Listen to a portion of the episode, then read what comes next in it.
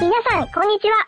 寿司动漫乌冬面，温泉樱花富士山，日本还有多少秘密不知道？银红酱来解答。探访新横滨拉面博物馆。我们看日剧、追日番，爱木村拓哉，称呼新垣结衣为老婆。但对于一衣带水的日本，我们还知之甚少。别等了，来听霓虹酱画日本吧。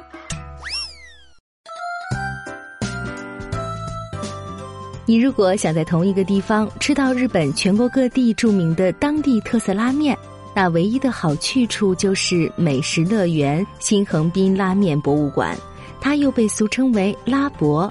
从北海道到九州，闻名日本的九家拉面馆在这里开店，未来可提供他们拿手的当地特色拉面。笔者也在这里品尝了三种日本最具代表性的拉面，即酱油拉面、猪骨拉面和味增拉面，充溢着昭和时代氛围的拉博。这家博物馆与拉面一起成为卖点的是馆内的内装修设计，它展现的是上世纪五十年代的街道，整个空间营造出日落黄昏的景象。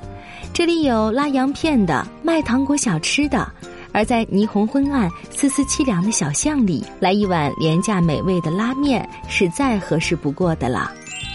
对从那个时代走过来的一代人来说，这里能令你思绪万千，回归童心；而对于不了解那个时代的年轻人来说，这里的一切又是那么新鲜而不可思议。就是在这样的一个地方，冲着吃上一碗自己认为最鲜美的拉面。每天都有世界各地的游客蜂拥而至。这次笔者品尝了酱油、猪骨和味增酱汤这三种最具代表性的拉面，也全部鲜美无比。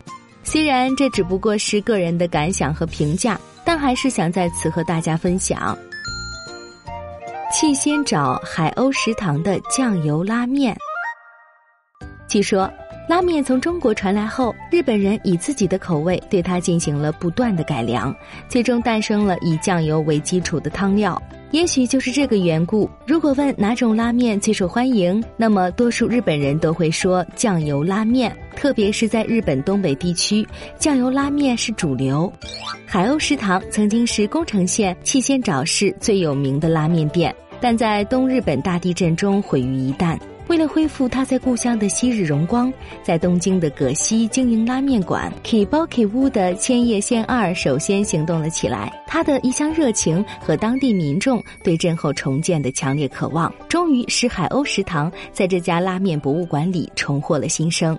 海鸥食堂的拉面，它的一大特色是精心熬制的海鲜高汤。据说这是为了表现港口城市气仙沼的海韵，面碗里飘溢出海鲜鱼香、干笋的嚼头和大葱的辛香，助力美味。中粗面条与面汤相得益彰。该店的王牌是叉烧肉和煮鸡蛋，特别是煮鸡蛋是浸泡在海带高汤里炉制出来的，将其一切为二来表现海鸥蛋，令一碗面的卖相更加诱人。熊本小子的猪骨汤拉面，以九州为中心发展起来的是猪骨汤拉面。以前由于猪骨特有的气味，对这种拉面的好恶因人而异。但经过反复的改进，现在猪骨独特的味道恰到好处的得到控制。如今日本的男女老少自不必说。连外国人都喜欢上了它，矢志不渝地向世界推广熊本猪骨汤拉面的正是小紫拉面馆。据说自拉面博物馆开馆以来，它是唯一一家常设店铺。这里的客人来自世界各地，他们的口味要求不尽相同。小紫一直在根据顾客的各种意见进行不断改进。据说曾有过素食主义者来店里要吃素拉面，所以该店还特意准备了所有食材不用肉制品的特制全素猪骨汤拉面。记者品尝了小紫的拉面，奶油色的猪骨浓汤是店家精心处理浮沫异味的最好证据。该店还采用了木耳和香脆炸蒜片等食材，创造出独树一帜的特色拉面，让喜欢猪骨汤拉面的人欢喜不已。札幌紫罗兰的味增拉面，在天寒地冻的北海道，古往今来人们都喜欢热气腾腾的食物。有一种说法是，那些因工作调动单身来到北海道的工薪族，喜欢在肉汤里加些面条吃。为了满足他们的这种要求，逐渐的开发出来的就是现在的味增酱拉面。以前味增酱是各自家庭自制的，对日本人来说那是家乡味儿的代表。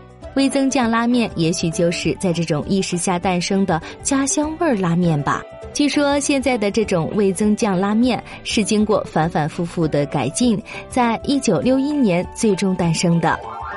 紫罗兰的味增酱拉面也有一段与顾客互动。改良摸索与时俱进的历史，拉面博物馆在筹备开馆阶段就花了三年时间，先后多达上百次力邀紫罗兰进馆开店，直至博物馆正式营业的五个月前，紫罗兰才做出了开店的决定。但两千零四年曾一度撤店，由紫罗兰创始人经营的拉面驿站接替。之后，紫罗兰又以焕然一新的面目，于二零一二年八月再度进驻博物馆，直到今天。现在紫罗兰的味增酱拉面浇头食材花样百出，而面条则相当有劲道，丝毫不因浇头而丧失其主角地位。仅仅是一口面汤，你就能品出多种味增酱的味道。有嚼头的粗面条，让你从舌尖到胃部都倍感过瘾满足。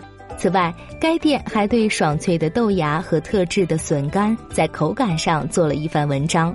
这样一来，即便你一向食量如牛，也会在一餐之后撑场主妇，心满意足。